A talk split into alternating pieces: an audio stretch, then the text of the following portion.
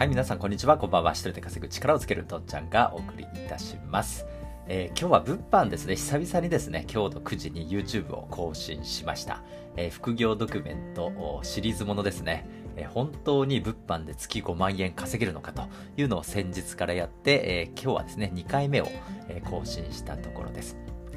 で、今までですね、まあ、ドンチャンネルではですね、まあ、いろんなジャンルをやってきたんですけれども、まあ、途中からですね、やっぱりあの、僕もですね、えー、生きていかなきゃいけないということで、えー、副業をですね、えー、挑戦し始めました。まあ、ブログをやったりですね、YouTube をやったり、で、こうやって、まあ、音声をやったりですね。で、そのうちの一つで、まあ、物販をこれから取り入れようと。で、今までですね、まあ、物販、なんで急に物販なんだっていうところなんですけれども、まあ、あの、これまでは手間がかかると思ってたんですけれども、どうやらですね、まあ、テクノロジーとかですね、いろんなサービスが今普及して、物販もですね、個人で人のために、えーまあ、役立つ、えー、サービスとして副業として、えー、よりですね簡単にできる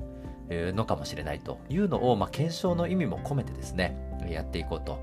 でまあそのですね仕組みを整えられれば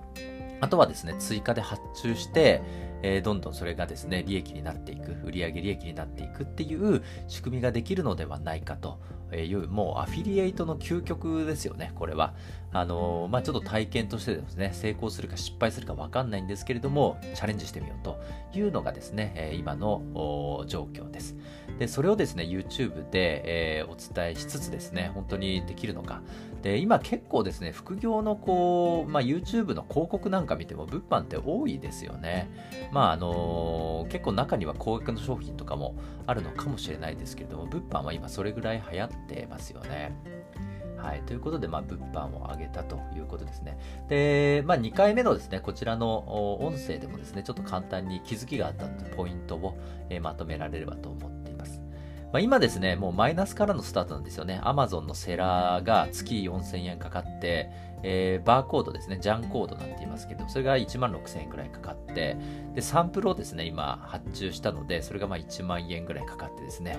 えー、今もう3万円ぐらいマイナススタート。で、これからですね、えー、どれぐらいですかね、20万円とか、あ30万円とか、えー、本商品をですね、発注しなきゃいけないので、まあ、初めはですね、もうマイナスからのスタート。まあ、これは覚悟してたんですけれども、まあ、僕もですね、もちろん無限にお金を使えるわけじゃないので、あの、失敗の予算、チャレンジの予算をきちっと決めて、これからやっていくというような状況ですね。で、まあ、あ物販をですね、3つの項目に分けると、リサーチと法発注と商品ページ作成、まあ、Amazon のですね、これをやれば、まあ、ようやくですね、販売がスタートできると。で、僕は今これまでに、リサーチの段階ですね、リサーチにもですね、いくつか条件を設けていて、小さいもの、軽いもの、壊れにくいもの、年間通して売れるもの、利益が見込めるもの、そしてライバルが少ないもの、まあ、このあたりをですね、一個判断基準にしていました。で、サンプル発注もですね、あのー、ま、いろいろ情報集中してるとやっぱりやらなきゃいけないと。まあ、それはそうですよね。自分のものとして販売するので、あのー、もう、まあ、自分のですね、利益を上げるっていうのももちろん目的なんですけども、っと言うと、ありがとうと、やっぱりこれは基本だと思うんですけども、喜ばれて初めて利益が得られるものなので、えー、もちろんユーザー目線に立ってですね、本当にこれが使えるものなのか、便利なのか、喜んでもらえるのかっていうので、サンプルを発注して研究していかなきゃいけない。商品の質であったりですね、前ほとんど今身の回りのもの、中国製なんですよね。で、アマゾンをですね、いろいろ隅々まで調べてみると、やっぱり中国人のですね、販売者がほとんどなんですよね。もう半分以上どれぐらいですかね、8割、9割は中国のですね、この商品も中国の人が売ってるのかと。で、今まで多分僕が買ってきた半分以上は、その中国から直接物を買っているんじゃないかっていうぐらい、やっぱ中国製っていうのはほとんど日本人に使われてますし、まあ、それぐらいですね、あの質も良くなってるっていうことですよね。まだといとはいえですね、文化の違いとかいろいろあるので、商品の質を見たり、到着までの期間を見たり、あと箱とかパッケージですね。やっぱり中国の物流ってね、結構荒いっていうので有名なんですよね。えー、日本に来るまでに箱が潰れちゃったりとか、そうするとですね、商品がいかに良くても箱潰れって結構来たら残念だったりしますよね。だその辺もですね、今、どういう状況かっていうのを僕も勉強のためにやっているっていうところですね。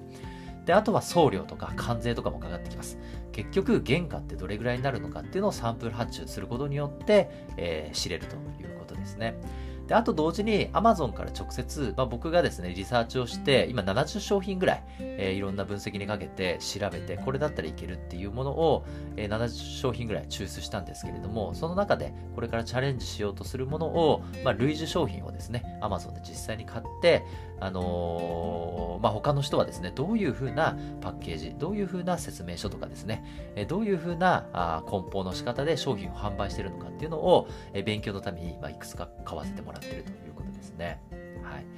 で、それを得てですね、これから、あ本発注を、えこれがですね、100ロットとか300ロットとかですね、結構まとまった数を、えー、本発注しようと思っています。で、そこからですね、ほぼ同時進行なんですけど、商標登録、ブランド登録をして、えー、商品ページ、Amazon の商品ページを一からですね、僕が作っていこうと思っています。えー、まあ今までですね、物販なんて本当やろうとも思わなかったんですが、こうやってですね、まあ、結構やっぱり知らないことも多いですし、いろんなですね、あのー、まあ、小さな壁から大きな壁がいくつかあるなと。で、僕も無知識なので、結構勉強する毎日ですね。結構ですね、苦痛なんですけれども、まあ、何をやるにも当たり前ですよね。そんなに焦らずですね、えー、きちっと、まあ、ありがとうと言われるような、えー、サービス、やり方を展開するために、今、粛々とやっていると。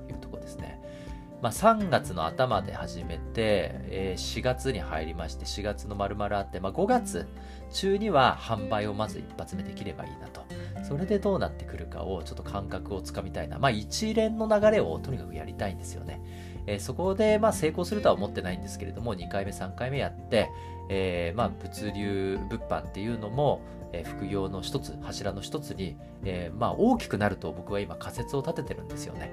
はいまあ、それを資金に、まあ、今までの本業というかですね、ブログもやって、YouTube もやって、いろんなデザインなんかもこれからどんどんスキルアップしていきたいなというふうに思っています。はい。